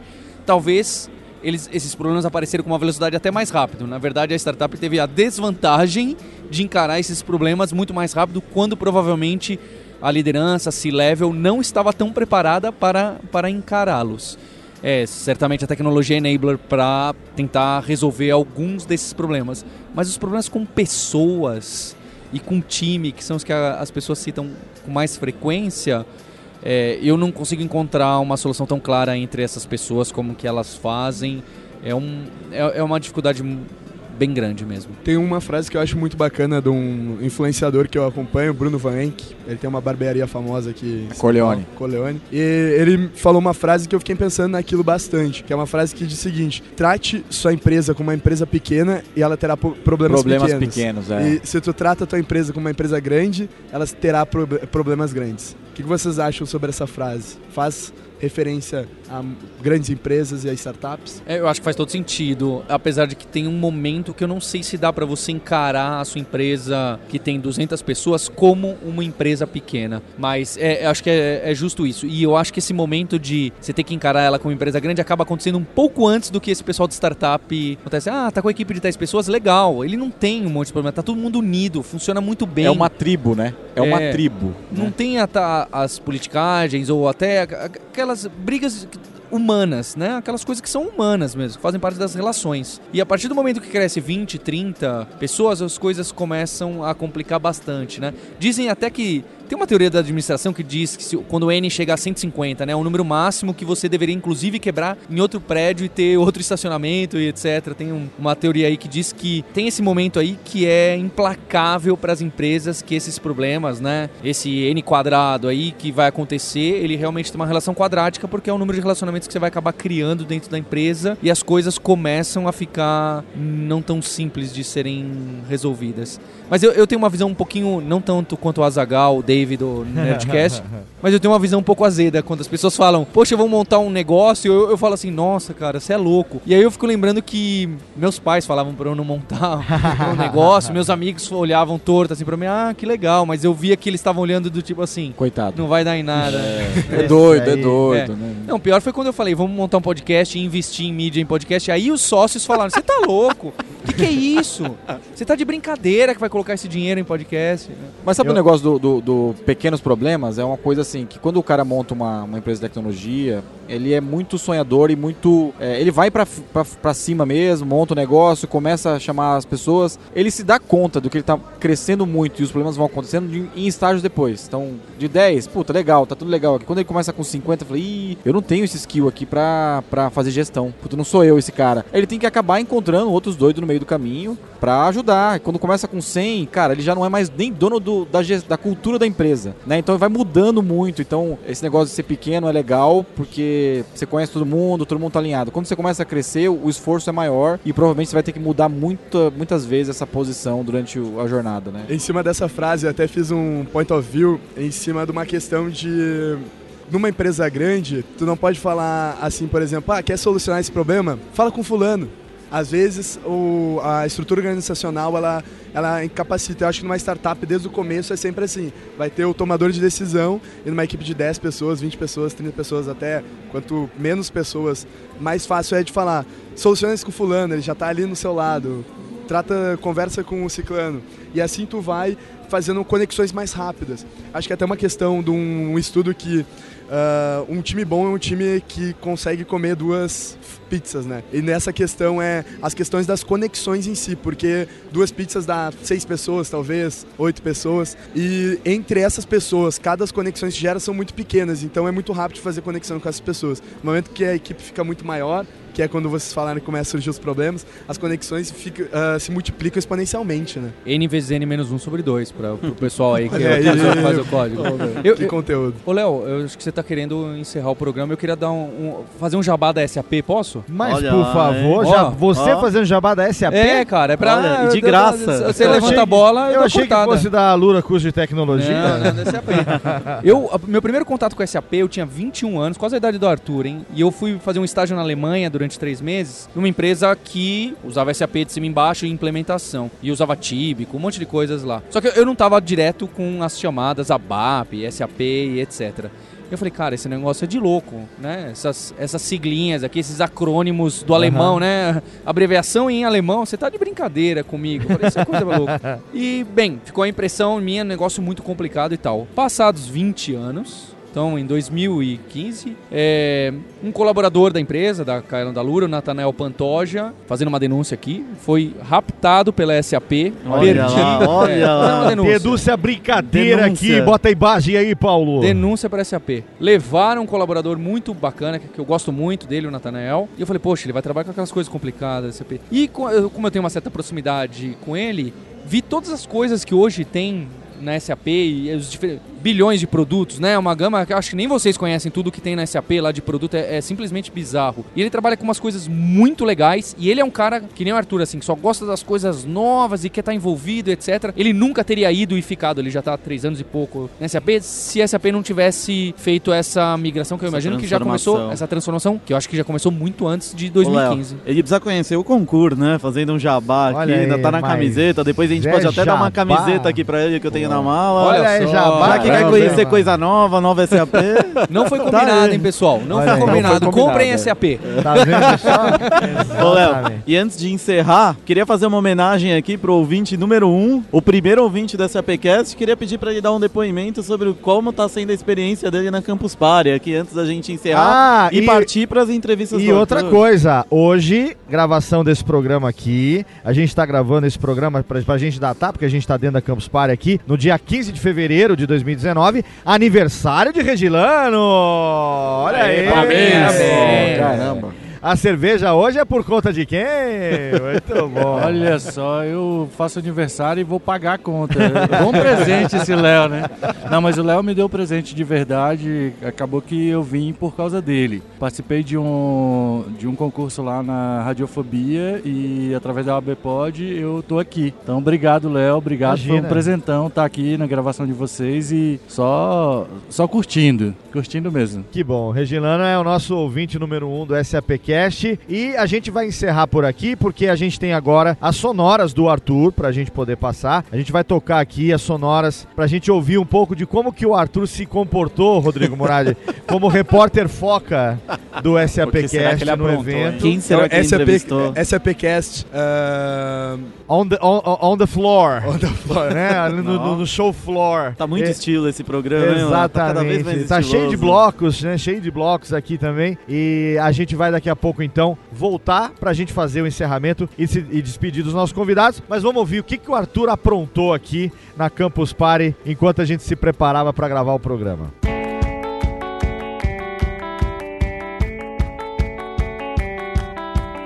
Bom, então vamos fazer umas entrevistas com uma galera fera aqui da Campus Party. O primeiro que a gente vai entrevistar vai ser o Heitor. É, primeiramente, muito obrigado pelo convite de me chamar aqui para o podcast. É um prazer, eu agradeço mesmo. É, para quem não me conhece, sou Heitor, Heitor Gouveia. Eu sou consultor independente na área de segurança da informação. É, eu ajudo algumas empresas de startups, grandes empresas, a tomarem conta das suas informações, a evitarem ataque, ataque de hackers, maus intencionados e qualquer outro tipo de, de problema relacionado à cibersegurança. Ah, que irado. Isso deve ser bem complicado, né? é um pouquinho, tem que estudar um pouco. Massa. Heitor, a gente está comentando um pouco sobre a Campus Party em geral. Uma dúvida que eu tenho, acho que é legal de você estar comentando, qual que é o teu interesse de vir para a Campus Party nesses anos? Eu sei que já é a tua segunda vez. E exato, exato, segunda vez. Ah, o que faz tu voltar e te atrai na Campus Party como evento? Tá, a primeira vez que eu vim foi pra, por causa que eu estava numa empresa que a gente estava com, com um stand aqui dentro da Campus Party, então a gente estava querendo vender um produto. E quando eu vim aqui, eu me apaixonei. Inclusive, foi aqui que a gente se conheceu é, e formou uma grande amizade. E a experiência da campus é algo magnífico, né? A quantidade de pessoas diferentes, de áreas diferentes, de culturas diferentes, de regiões diferentes, que você começa a se envolver, te enriquece de uma forma absurda, né? Você começa a trocar, contar história de infância para alguém, aí você ouve uma outra e assim por diante. É, quando tu menos espera, você passa por um palco que tem uma palestra que tu fala, cara, era isso que eu estava estudando. É, putz, isso aqui vai encaixar com o que eu estou estudando agora, eu vou estudar futuramente. Você conhece uma pessoa que tem uma empresa que pode prestar serviço para você, ou que você pode indicar para uma pessoa. Então eu diria que Campus Party é comunidade e relacionamento. A quantidade de relacionamento que você desenvolve aqui dentro é, é magnífico. Fora as atividades para prazer, para lazer, né, que tem aqui dentro também. É, tem várias dinâmicas para ganhar brinde e coisas do gênero e que acaba dando uma aliviada na nossa alma, né? A Sim. gente descarrega aquele estresse, é, então é uma semana que tu fica de bem com a vida. Cara, na minha visão também, isso é o mais excepcional da Campus Party. A gente tem diversas atividades acontecendo aqui o tempo todo, Sim, sim. mas o mais legal e o que se torna o diferencial da Campus Party são essas conexões. Exato. Essas conexões que a gente faz com pessoas, com empresas, com situações, com palestrantes. Então, isso eu acho que é o grande diferencial, porque tá todo mundo aqui se divertindo e ao mesmo tempo criando valor. Eu vejo isso todo o Exato, tempo. exato. Até a gente não, não cheguei a comentar, mas conheci o Heitor aqui na Campus Party. É muito interessante que a gente já trocou várias ideias sobre tecnologia e é uma amizade e relações duradouras, né? Que a gente sai aqui da Campus Party com algo estabelecido. E uma coisa que eu achei muito interessante que você comentou é que a primeira vez que você veio para a Campus Party, você veio com uma empresa. Nessa empresa você, e outras empresas, você vê interessante das empresas estarem se posicionando dentro da Campus Party para fazer networking, para se conectar com outras empresas, fazer vendas de produtos e essas coisas afim? É, bom, tem aquele ditado, né? Quem não é visto não é lembrado. E aqui na Campus Party eu não sei exatamente a quantidade de pessoas que tem, mas eu acho que passa de 4 mil, 5 mil, coisas assim. Então, meio que você estando aqui, você está mostrando o rostinho da sua empresa para muitas pessoas. Então, é um ponto que você fala: meu, olha só que maneiro o que está acontecendo aqui, vou me posicionar ali dentro também, vou conhecer outras pessoas que podem ser meus parceiros de negócios, é, que eu posso prestar serviço, posso comprar. Então, é uma experiência que tu mostra para tua marca como tu quer se envolver com a comunidade, né? E a Campus Party tem uma comunidade muito rica. E a Campus Party ela acaba se tornando uma, um grande evento de, de comunidade. Exato. E é o que eu estava até pensando há uns tempos atrás, que se torna muito importante, é cada vez mais importante empresas, empresas estarem se posicionando dentro da comunidade, estarem se relacionando com a maioria da galera aqui, que é uma galera nova, né? Exato. Até o. Heitor, quantos anos você tem? É, tem 19 anos hoje em dia. 19. Eu também tenho, então já vamos deixar isso registrado. A gente é uma galera jovem que já está dentro de grandes empresas Sim. e que estamos nos envolvendo com tecnologias de ponta aqui dentro. Então, essa troca de conhecimento, até para empresas, eu vejo como um pool de talentos. Aqui é onde as empresas podem estar fazendo esse search também. Exato. Mas eu acho que isso é muito bacana.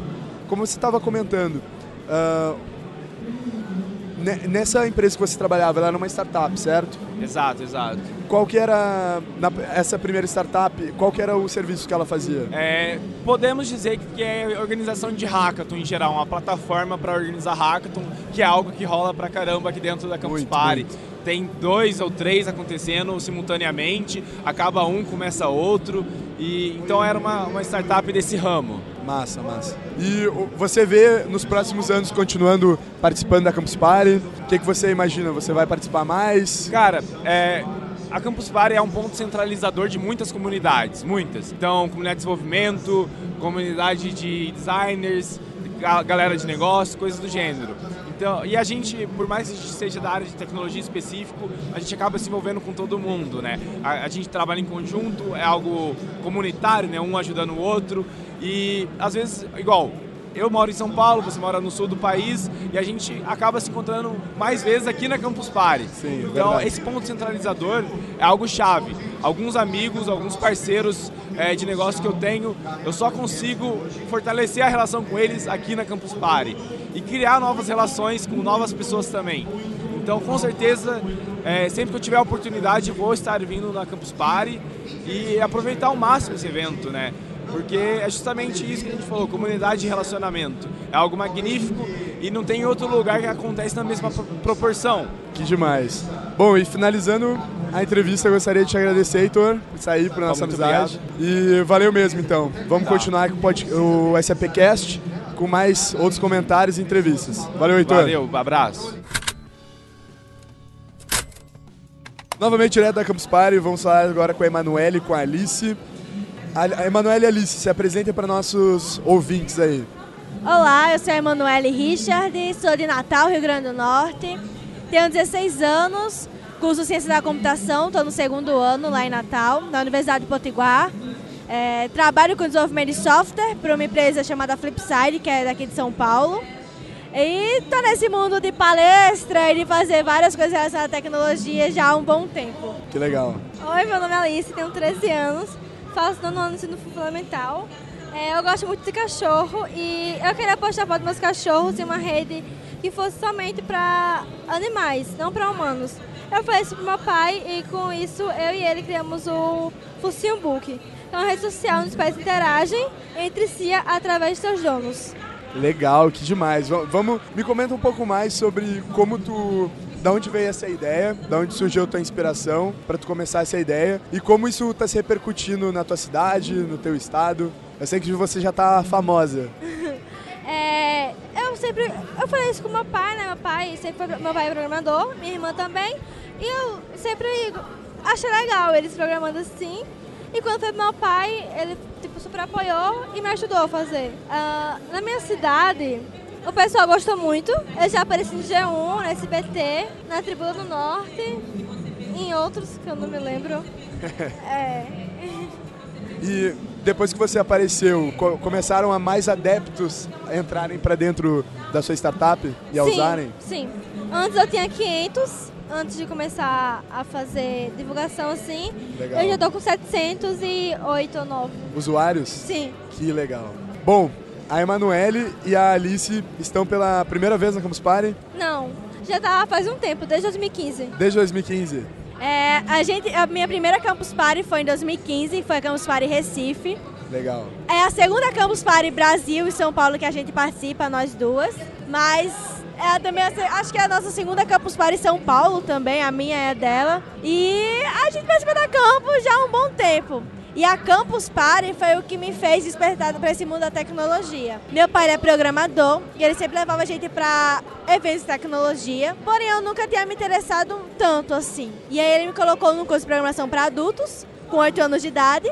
Não deu muito certo. Nós, eu e minha irmã mais velha, minha irmã mais velha que tem 17 anos. Ela cursa duas faculdades lá em Natal, Ciência e Tecnologia na UFRN e ciência da computação na Uma UNP. família inteira se é, a família direcionando pra TI. É, exatamente. E aí ele colocou nós duas num curso de programação para adultos que tinha lá em Natal. Não deu muito certo devido à a, forma que eles ensinavam, que não era direcionada pra gente. E nós éramos as únicas crianças e meninas. Então a gente te- sentiu alguma coisa que tava de diferente. E aí só na Campus Party Recife 2015 que eu conheci o programa E, que na Campus Party só dão basicamente que tem todo ano café de graça.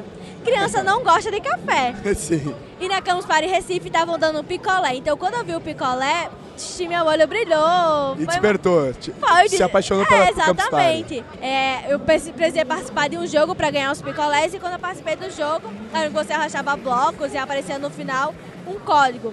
E quando eu vi aquele código, eu, no mesmo momento eu já pensei, isso é JavaScript. Eu sei o que é isso. Mas porque eu sofri Legal. tanto para aprender naquele curso.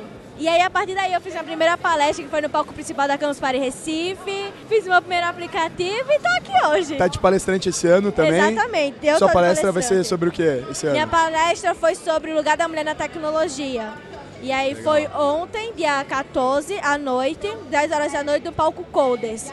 E foi uma palestra que eu trouxe lá de Natal, que teve grande impacto lá. Essa palestra lá em Natal eu fiz no palco principal, na primeira Campus Party em Natal. E foi a primeira palestra em toda a Campus Party, segundo o que eh, organizadores me contaram, que foi aplaudida de pé. Que legal, Então, que legal. assim, foi algo Parabéns. que foi maravilhoso. E eu acho que vocês são uma inspiração, acho, para todo mundo que tá aqui, por serem tão jovens, estarem já envolvidas na tecnologia, serem mulheres. Eu acho que isso é muito bacana, ah, até mesmo para outras meninas se inspirarem em vocês e entrar pro mundo da TI, ou enfim, estar participando dessa feira. E dentro da Campus Party, o que, que é o que vocês veem de maior diferencial, o que desperta vocês estarem aqui hoje? Eu sempre gostei muito da Campus Party porque ela tinha muitas coisas que eu gostava por aqui, que eram jogos, programação e coisas do tipo.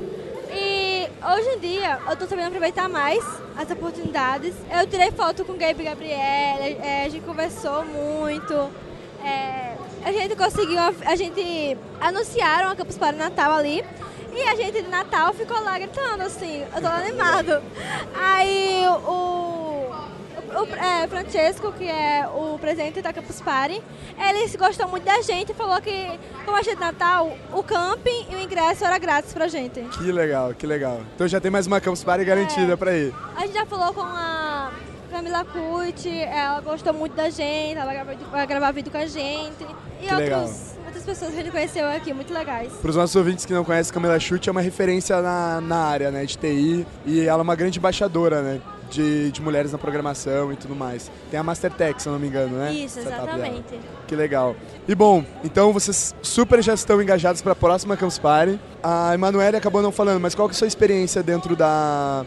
O que, que você vê de maior diferencial, na verdade, dentro da Campus Party? Uma das coisas, não só da Campus, mas também de muitos outros eventos de tecnologia, é que é uma das coisas que eu vejo que é o mais importante mesmo, é a capacidade que você tem de conseguir fazer muitos networkings. Então você conhece muita gente e essas pessoas são aquelas pessoas que na maioria das vezes vão fazer com que sua carreira decole, vão lhe convidar para fazer alguma coisa. Então esse é o, o que eu mais gosto, principalmente da Campus Party, porque você tem mais acesso a pessoas que são estrangeiras, são americanas, que, por exemplo, Gabi Gabriele, que é da NASA, Sim. o Marcos Pontes, a Camila Cucci. Quando é que eu poder ter a oportunidade de conversar com o Marcos Pontes? Eu não sei. Sim. E aqui eu tenho essa oportunidade. Isso que é o, a diferença, assim, o mágico. O que todo mundo fala também, eu acho, é esse ponto do networking, que tra- transforma esse momento, esse evento único e mágico pelas conexões e por toda a comunidade que está inteirada. E uma coisa agora, uma pergunta extra para vocês, para a gente finalizar nossa entrevista também, qual que é a interação que vocês têm com as marcas e empresas que estão aqui presentes?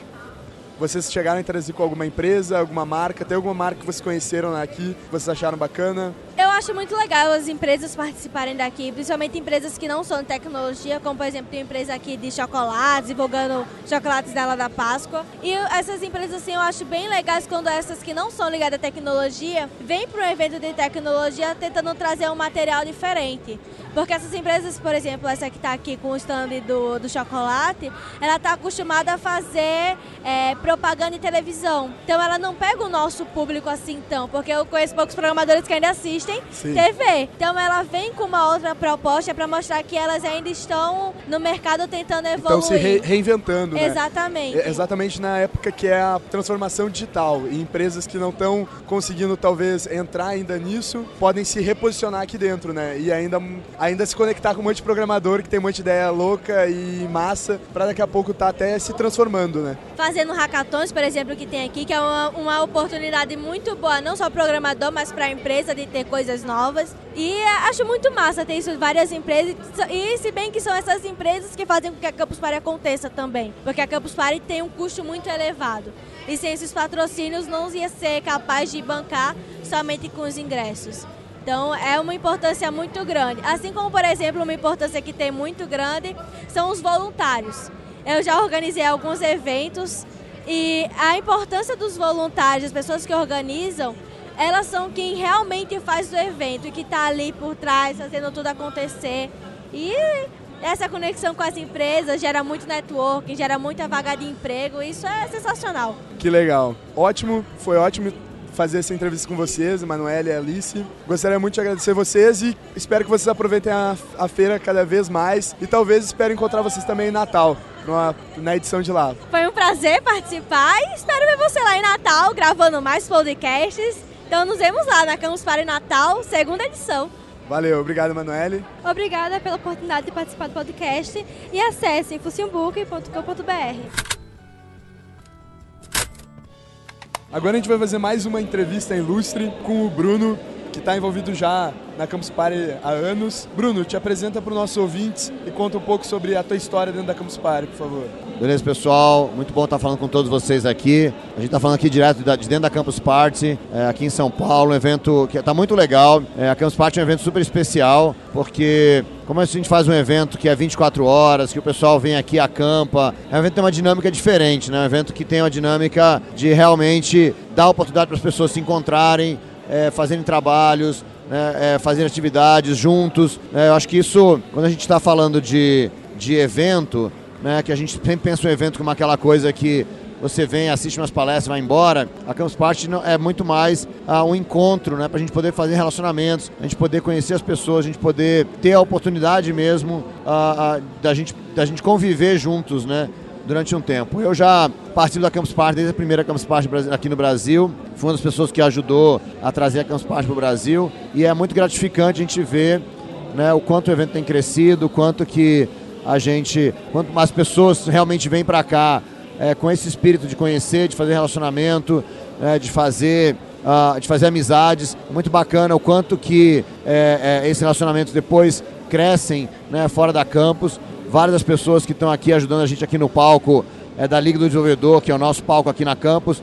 A gente, várias pessoas estão aqui, foram pessoas que a gente conheceu aqui no evento, né, e que, é, que hoje em dia são amigos, que, que né, convivem com o nosso projeto, nossas casas.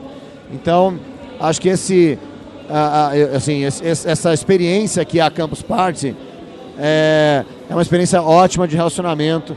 Acho que é por isso que a gente vale muito a pena de estar aqui. Que legal. A gente já estava comentando com mais outras pessoas que a gente fez as entrevistas e todas elas falaram exatamente que o ponto-chave da campus e o que transforma ela num evento incrível são essas conexões que a gente faz, principalmente com pessoas, numa estrutura totalmente diferente de qualquer evento de tecnologia e de transformação de inovação que a gente tem hoje no Brasil, né? É totalmente diferente. Na sua, eu sei que você já foi um dos líderes uh, que coordenou todo o evento da Campus Party. Na sua 12 segunda edição, vocês ainda continuam, a Campus Party continua a se inovar e no seu ponto, qual ainda continua sendo talvez a principal interação e atração diferencial da Campus Party em todos esses anos, de lá para cá?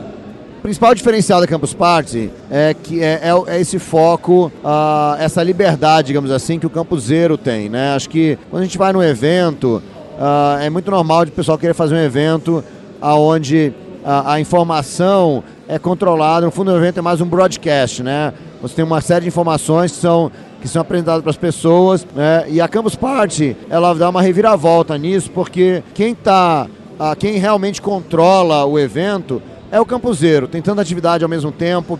Ah, você não precisa participar de nenhuma das atividades para que a Campus Party faça sentido. É, como o principal da Campus Party são os relacionamentos, o simples fato de você estar aqui independente do conteúdo, independente dos patrocinadores, independente de tudo que está acontecendo ao seu redor, você ainda pode ter um evento é, é, que seja muito válido para você, é, simplesmente você fazendo, é, focando no relacionamento com as pessoas. Então isso torna o evento um evento muito mais focado no que as pessoas precisam, no que elas querem fazer, é, torna o evento muito mais focado em fazer do que simplesmente ficar parado assistindo, né? Então tudo isso é uma é, é, faz, faz, faz a Campus Party um evento bem diferente. Para mim, uh, principalmente o fato de ser um evento 24 horas, aonde é impossível você ter conteúdo 24 horas. Então, é, você tem, e é impossível, mesmo que tivesse conteúdo 24 horas, é impossível uma pessoa querer acompanhar 20, conteúdo 24 conseguir, horas, né? Conseguir consumir todo é. esse conteúdo. Né? Então, com isso, a gente quer, gera um evento em que Uh, você tem muitos e muitos espaços de conversa, de relacionamento, de, é, é de você almoçar junto, de você jantar junto, tomar café junto, é de você realmente criar um relacionamento entre as pessoas. Para mim, o que faz a diferença de um evento, qualquer que seja esse, é exatamente as pessoas que você conhece, as pessoas que se relaciona, é você ter uma oportunidade de você criar esses relacionamentos e fortalecer esses relacionamentos. A Campus, por acontecer todos os anos, né, e tem muita gente que viaja é, para cá e tudo, você cria um pouco isso, você reencontrar, reencontrar as pessoas, de você estar é, tá junto com as pessoas que conheceram em eventos anteriores. Então, como o principal do, relacionamento, do, do evento é o relacionamento, a Campus, essa dinâmica toda da Campus, favorece o relacionamento, né? Então, você tem aqui gente jogando videogame, gente é, é, é, dançando, né? programando. Né? Gente, é, assim, programando também, né? Mas eu não queria muito no lado técnico, quer dizer, você tem gente fazendo atividades normais do dia a dia, né? Então. Até é, cada vez mais tem empresas vindo aqui para dentro para os seus funcionários poderem trabalhar o seu dia a dia aqui é, dentro. Pois também, é, né? então assim, a gente tem várias, várias coisas que são bacanas. Né? E obviamente para o pessoal técnico, né, que é o nosso lado aqui, é, o pessoal técnico você tem, tem a oportunidade de você estar tá convivendo com os palestrantes, de você estar tá, tá aprofundando né, esse contato. Não é um contato pontual, onde a pessoa vem aqui, assiste uma palestra e vai embora. É um contato que acaba, né, depois você vai jantar, você vai almoçar. É, ah, você não precisa sair daqui para você poder fazer tudo isso. Né? Então, é, eu acho que, que essa dinâmica toda da Campus Party favorece demais o relacionamento. Eu acho que é isso é que cria eu diria o seguinte, meu, para mim, a, a, a, o que a gente faz na faculdade, né, que é criar um relacionamento profundo com pessoas durante quatro anos, é, e isso permite que a gente entre na nossa vida profissional com uma série de, uma série de relacionamentos importantes, é isso que a Campus Party faz, né? A gente acaba criando esses relacionamentos, a, a, fazendo um relacionamento de mais longo prazo. Então acho que isso é muito bacana para o nosso movimento de software aqui no Brasil, para o novo movimento técnico aqui no Brasil. E as pessoas que estão aqui têm essa oportunidade. Então, acho que o campuseiro, muitas vezes, né, você vem aqui, quem não conhece, né, vem aqui ver uma bagunça, um barulho, é, ver as pessoas andando de um lado para o outro, às vezes é, as palestras, pessoal passando no meio da palestra às vezes, né? É, alguns palestrantes que a gente conhece, chama o palestrante pela primeira vez para cá e o cara se sente meio desconfortável com a mobilidade que está tá acontecendo, mas isso, por outro lado, essa é a força da Campus Party, né? Essa mobilidade, essa liberdade do campuseiro escolher é, e tomar decisão e, e simplesmente é, levantar e ir embora em uma palestra chata ou chegar no meio de uma palestra, como aconteceu aqui hoje, o cara chegou no final de uma palestra e, pô, eu perdi a palestra, mas estou aqui para conversar com o palestrante, Sim. né? Então essa liberdade uh, gera um clima e gera uma oportunidade que outros eventos não têm. Então eu acho que a Campus Party tem essa, essa singularidade Cada que é muito bacana. se torna um protagonista da sua jornada dentro da Campus Party. É isso mesmo. Assim, eu sempre costumo dizer que a gente tem 8 mil Campus Parties aqui acontecendo paralelamente e acho que isso é muito bacana, né? Essa, esse controle, né? O, ou essa, como você colocou, o, o, o campuseiro ser o protagonista na sua própria história, é muito bacana. Cara, que falas incríveis as suas. Eu sou campuseiro há quatro anos, desde meus 16, e você conseguiu com essas palavras definir todo o contexto da Campus Party, a emoção de estar aqui, de ser um campuseiro, de estar vivendo essa experiência. Bruno, te agradeço muito por essa entrevista, foi de extrema colaboração para nós aqui da SAPcast. Então, muito obrigado e um bom evento para nós.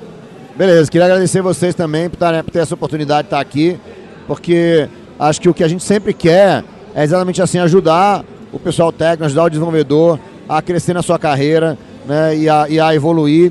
Uh, e a gente tem a, a, participação de eventos é uma coisa importante e a Campus Party acaba sendo um papel tem um papel muito importante nesse processo é, de, de, permitir que as pessoas se, se encontrem e cresçam na carreira. Então, parabéns aí pelo podcast, valeu a todos que estão nos ouvindo, muito obrigado. Muito obrigado, valeu. Caminhando aqui pela Campus Party, acabei de me encontrar com a Arisa, ela que está aqui na sua primeira Campus Party. Arisa, nos, se apresente para nós, para os nossos ouvintes e fala como é que está sendo a tua experiência na primeira Campus Party. Bom, eu sou a Arisla, eu sou arquiteta e estou migrando minha carreira para o UX.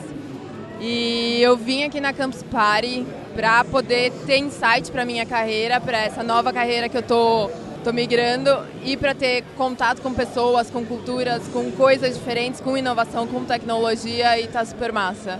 Qual tá sendo a, as emoções vividas na tua primeira Campus Party? Cara, é muita coisa nova, muita coisa nova para absorver, é muita gente bacana, é muito acolhimento que a gente tem, ainda mais eu que sou de outra área e estou migrando para essa área de tecnologia e inovação. É, o pessoal é muito unido, eu estou tendo uma experiência muito maravilhosa.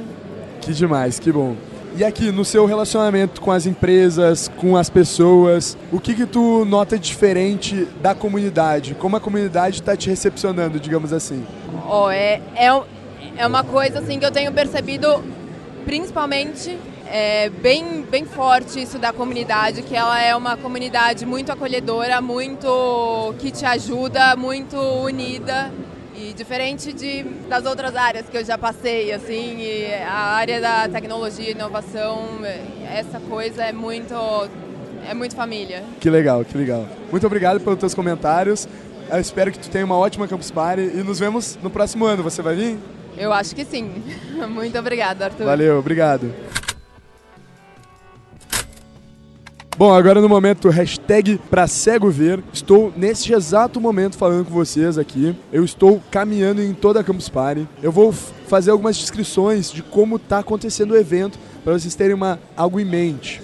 Basicamente, a gente tem o palco principal, que é centrado no meio da feira, na parte dos campuseiros. Bem na frente do palco principal tem várias cadeiras, sempre está lotado, com alguma palestra highlight, algum destaque. Na parte da frente, logo na frente do palco principal, a gente tem uma área grande para influenciadores, para a imprensa, para o pessoal que cobre o evento.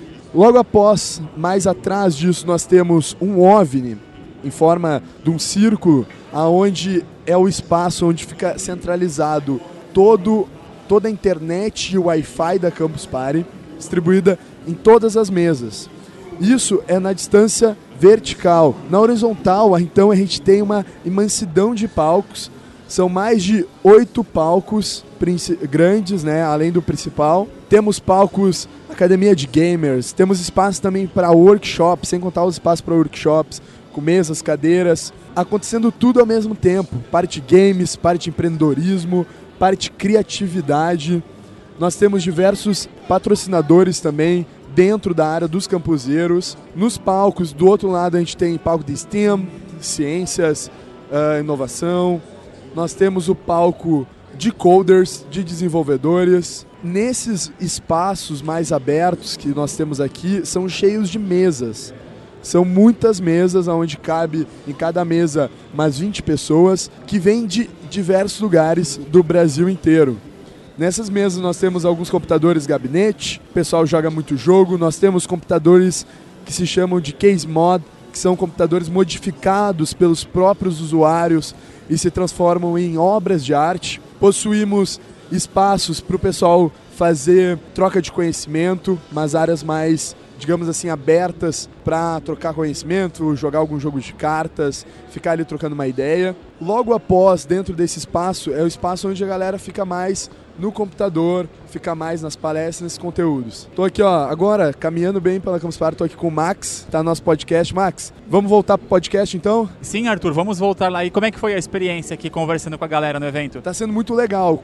Eu tô usando a hashtag para cego ver e fazendo uma descrição de como tá o evento, de como a galera circula por aqui. Tá Você inventou lotado, agora né? essa hashtag? Não, essa hashtag é uma hashtag eu acho que já tá na, na mídia. Galera usa pra post normalmente do Instagram, essas coisas assim, pra visualmente mostrar o que tá acontecendo. Pra, Ah. pra pessoa imagi- ler e imaginar ou escutar e visualmente ver como é que tá. como é que é o evento, né? Pô, eu tava andando por aqui com o Rodrigo e te vi conversando com várias pessoas aqui que eu não faço ideia de quem são. Tô curioso pra saber quem é essa Então galera. tá, vamos voltar pro podcast? Fechado, Arthur, vamos voltar lá. Então tá, abração pessoal.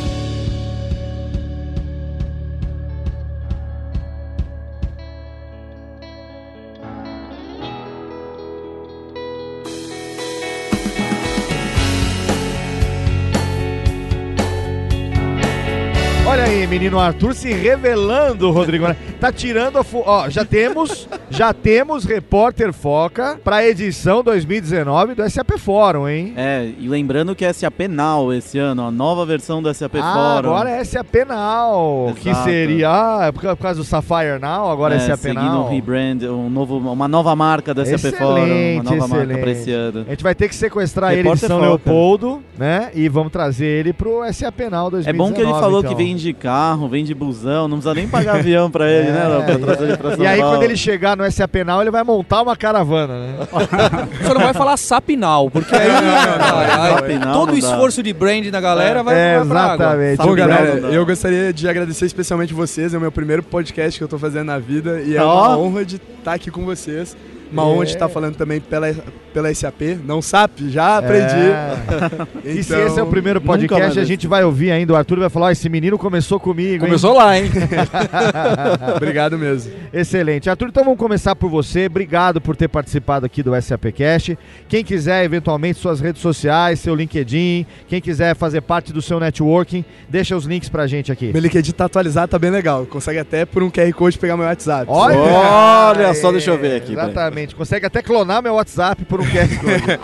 É, no LinkedIn tá Arthur G Proenca na, na barra lá, ou Arthur Garcia, pode procurar. E no Instagram, que eu sou bem ativo também, é Garcia Proenca, com C-A. Excelente. Obrigado, Arthur, pela Obrigado. participação. É bom, né? Feliz de saber que foi o seu primeiro podcast. Pode ter certeza que não será o último. O Max já estava anotando algumas coisas aí que eu sei para chamar em próximos episódios. Sem dúvida, Léo. E tenho que agradecer também aqui os convidados do programa de hoje. Ele foi o último a ser apresentado, então agora eu agradeço a presença de Rodrigo Dantas. Obrigado, Rodrigo. Pô, obrigado, viu, Léo? Foi muito bom o papo. É, acho que a gente precisa colaborar mais entre os podcasts para crescer essa audiência, né? Com Acho que, certeza. né, Foi muito legal. Obrigado pelo convite aí. Quem quiser, obviamente, deixa aqui o jabá também lá da Vindi, além dos podcasts que a gente já falou. Quem quiser entrar em contato com você, fazer parte do seu networking. Legal. É, no Twitter eu tô como seu Dantas, lá eu faço bastante jabá da Vindi.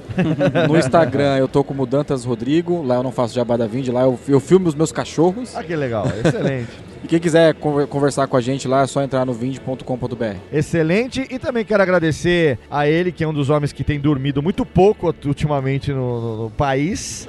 né? Tem uma filhinha. é, tem quanto tempo já, pequenininha? Uma de dois anos e outra de nove meses. Nove meses. Já tá, já tá conseguindo dormir um pouquinho, vai? Mais não? ou menos, um acho, pouquinho, hein? né? Ah, o Rodrigo Eu tá na na mesma mesma. situação também. Dois anos e meio e sete meses os meus. Olha aí, exatamente. Paulo Silveira, obrigado pela participação. Primeira participação aqui no SAPcast. Muito legal, gostei muito. E quem quiser participar, participar não, quem quiser fazer parte do seu notwork, né, do seu notebook, como é que faz, como é que te encontra nas redes? Tem o Twitter do Paulo underscore Kaelon e deixar os links para os dois podcasts que a gente toca, o hipsters.tech, que é bem focado em programação, design e coisinhas da moda de tecnologia. Sim. E o Like a Boss, que é essa conversa mais startupeira aí, tentando fazer com um pouco pé no chão, mostrando um pouquinho o lado feio da coisa. Excelente. E todos os links, é claro, citados pelos nossos convidados, estarão no post desse programa. E eu falei que não tinha, mas acho que a gente vai fazer sim, Rodrigo. Vamos fazer o nosso bloco de interatividade, Vamos mas lá. não aqui no evento. A gente faz no estúdio depois. A gente vai chamar então agora o bloco do Christian, que ainda não tem nome. A gente recebeu algumas sugestões interessantes. A gente vai deixar para falar no bloco de interatividade as sugestões que a gente recebeu. Algumas acho que não vai dar para aproveitar, mas vale pelo menos a gente apontar aqui. Ainda não tem nome. Fica agora com o bloco do Geronasso e daqui a pouco a gente volta pro nosso bloco de interatividade.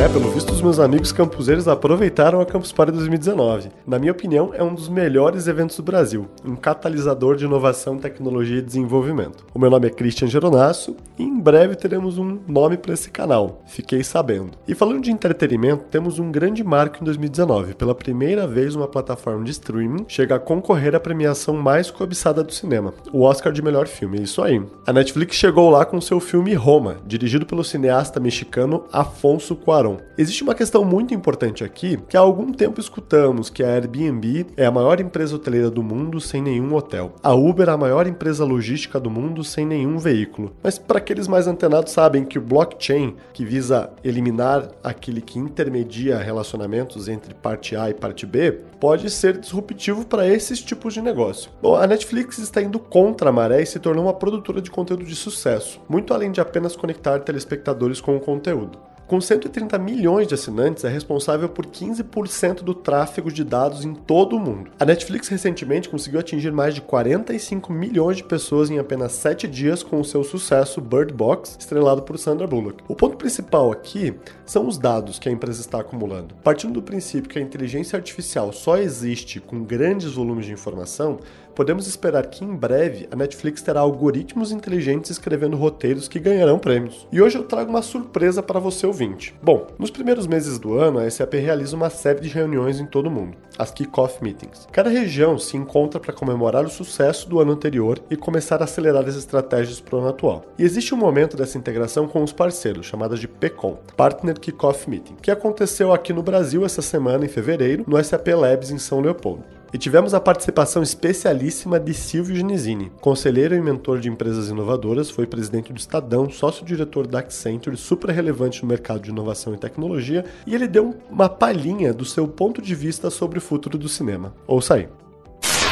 Então estou aqui com Silvio Genesini e ele vai dizer um pouquinho o que ele acha sobre o futuro é, do cinema relacionado com inteligência artificial. Fala aí, Silvio.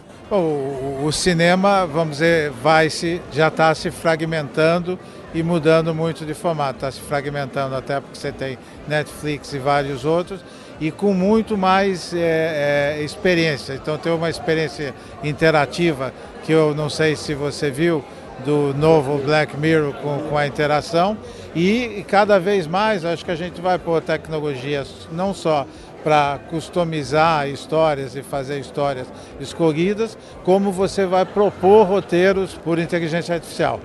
Legal, Silvio. Tem um filme que foi escrito em 2016 por uma inteligência artificial chamado Sunspring. E foi, claro, um, um, começo de tudo isso. Você acha que daqui a 10 anos, por exemplo, a gente vai ter filmes perfeitos, baseando em todo o histórico do cinema existente? É, eu, eu não, chamaria perfeito, né? Porque o, o bom do cinema é que ele seja imperfeito, né?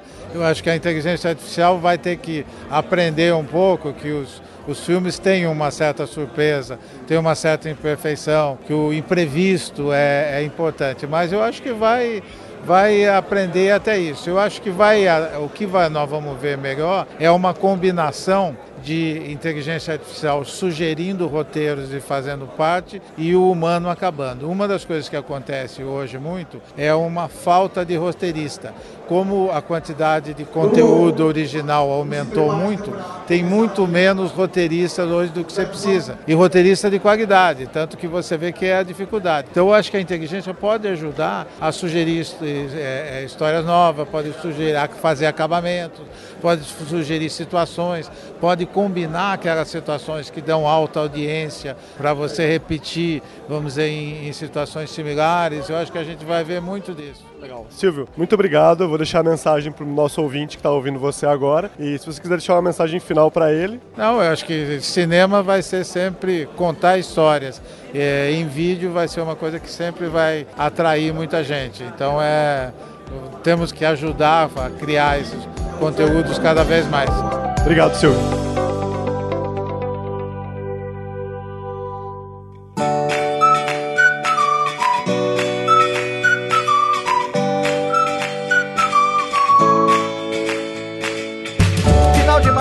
SAPcast mais um bloco de interatividade e bacana porque foi a primeira vez que nós gravamos ao vivo, presencialmente, o SAPcast, fora do SAP Fórum, né, Rodrigo Murad? Como está você? Sim, foi bem bacana ter essa experiência, ver as pessoas assistindo a gente, fazendo a gravação num ambiente não SAP, né, num ambiente fora do nosso controle, que é o que a gente tem no SAP Fórum, né? Exatamente. Foi a sua primeira participação na Campus, ô Rodrigo? Foi, foi a primeira vez que eu estive lá. 12 anos, você nunca teve na Campus Party, Rodrigo Nadi? Nunca, nunca. Não tinha nem ideia de como que. não tinha nem ideia da cara do evento, de como que funcionava. Foi bem bacana conhecer e acompanhar também o, o painel que o Max participou, né? Exatamente. A gente estava lá na Campus Party, não só porque a gente estava realizando lá é, a Arena Podcast, lá por parte da ABPod, organizando todo o conteúdo, mas também porque nosso amigo Max Cunha estava lá como convidado do painel sobre desafios do podcast corporativo.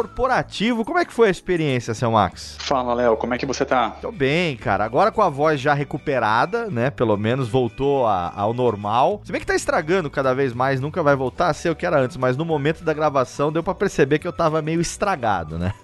então, Léo, a Campus Party foi sensacional. Foi a minha segunda experiência, apesar que a primeira já fazia muito tempo que eu tinha ido, e essa segunda a gente teve uma participação muito mais importante, né? Tive aí, como você mencionou agora, essa presença num painel de podcast corporativo, que foi bem legal, ali dividindo o palco com outros clientes da Radiofobia, respondendo perguntas do público do evento. E antes do painel deu tempo de rodar ali o show floor junto com o Rodrigo, com você e conhecer bastante do que estava acontecendo pelo evento e que é muito maior do que foi o anterior que eu tinha participado. Ah, você já tinha ido numa edição anterior, então? Eu fui, acho que em 2014, 2013, já faz um bom tempinho. Ah, que legal. Mas foi muito bacana ter vocês lá com a gente. A gente teve também essa experiência, né, de ter você participando do painel, falando sobre o case do SAPcast, junto com outros cases também de podcast corporativo, como a Lura, a Vind, a Roche, né? Então, conta um pouco pro ouvinte como que você se sentiu, a tua experiência. A gente tem o vídeo que foi publicado pelo canal da Campus Party. A gente pode disponibilizar também no post para quem quiser dar uma conferida. Olha só, nem lembrava que tinha tudo gravado. É, Vamos colocar o link então, né? Exatamente, tem lá o vídeo. Não sei se foi ao ar ainda, mas. Posso mandar para minha mãe esse link aí.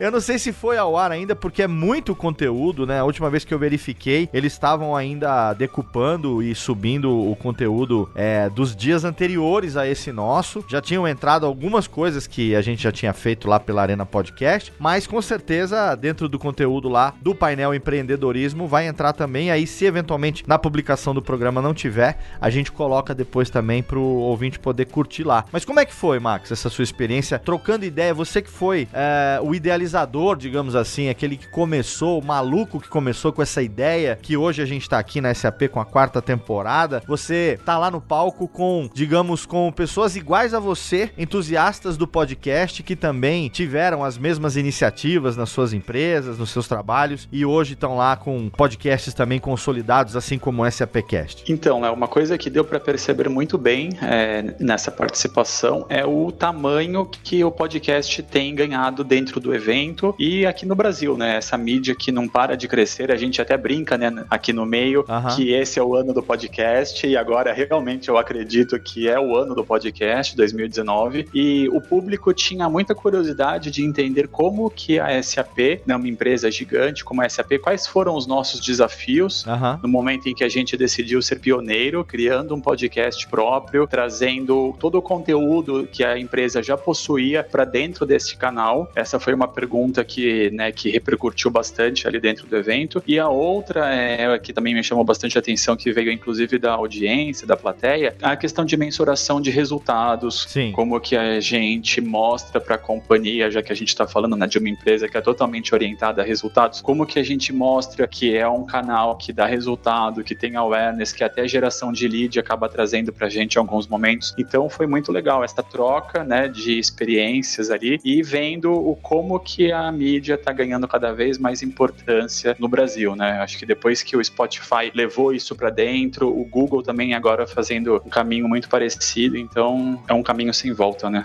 É, é aquela cachaça, né, que a gente sempre fala que uma vez que a pessoa comece, ela não consegue parar mais. Ela começa ouvindo, daqui a pouco ela tá produzindo também, quando você vai ver, você já tá aí num caminho sem volta. Infelizmente. Felizmente, esse tipo de dorga não, não, tem volta. E é por isso que o podcast ah, é. tem crescido tanto, né, Max? Muito legal. Muito legal mesmo. E o senhor, senhor Rodrigo Morado, a gente acabou de ouvir o bloco do nosso amigo Christian Geronasso, que agora foi batizado, a gente já tem um nome. Conta um pouco do processo, como é que foi que isso aconteceu. Recebemos sugestões. Qual foi o caminho até a gente chegar em Deep Tech, seu Rodrigo Morado? É isso aí, Léo. A gente abriu a campanha no, no Twitter, a gente recebeu algumas, algumas sugestões de, de nomes para esse quadro do Christian, que a gente acabou de ouvir a, a segunda edição. Uhum. Tivemos algumas sugestões bem bacanas. Gostaria até de agradecer a Cruca Corvise, o arroba Ocruca do Twitter, que sugeriu o SAP Lacrou. É... Eu vi.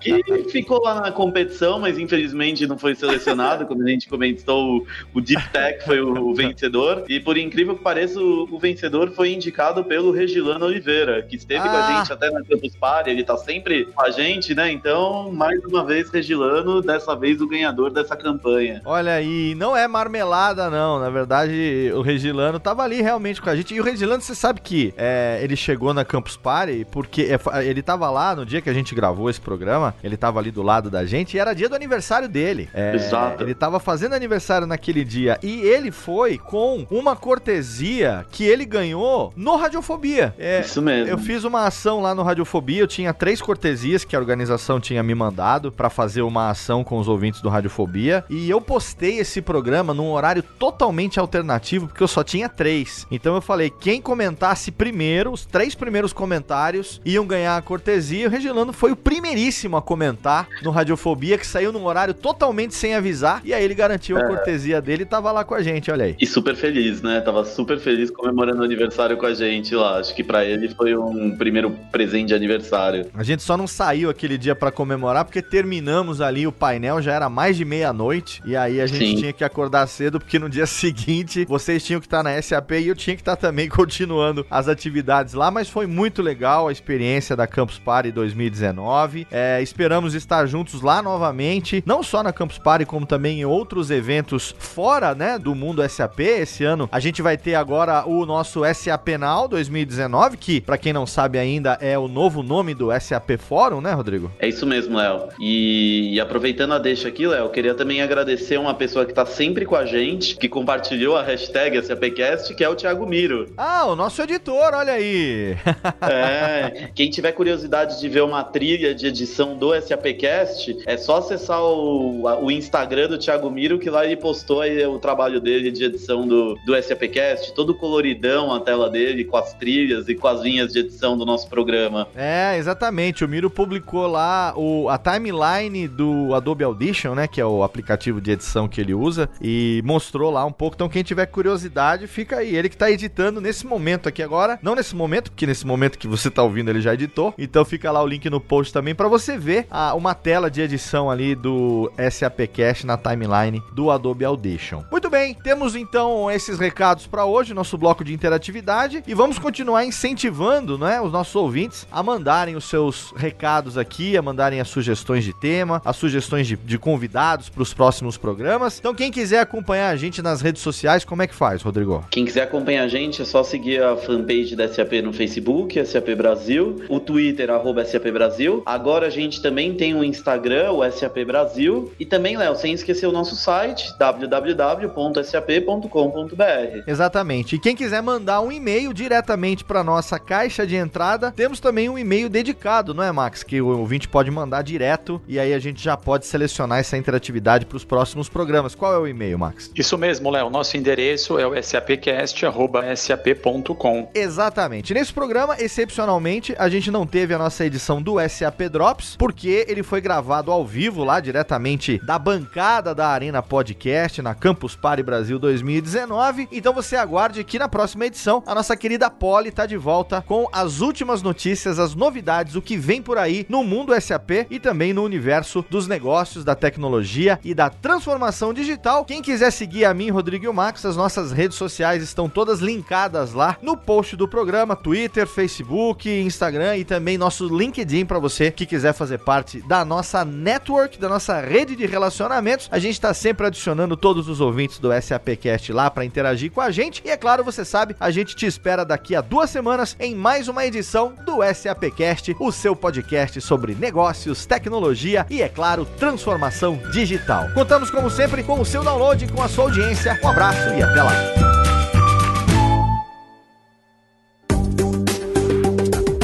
Para mais conteúdo SAP, acesse sap.com.br.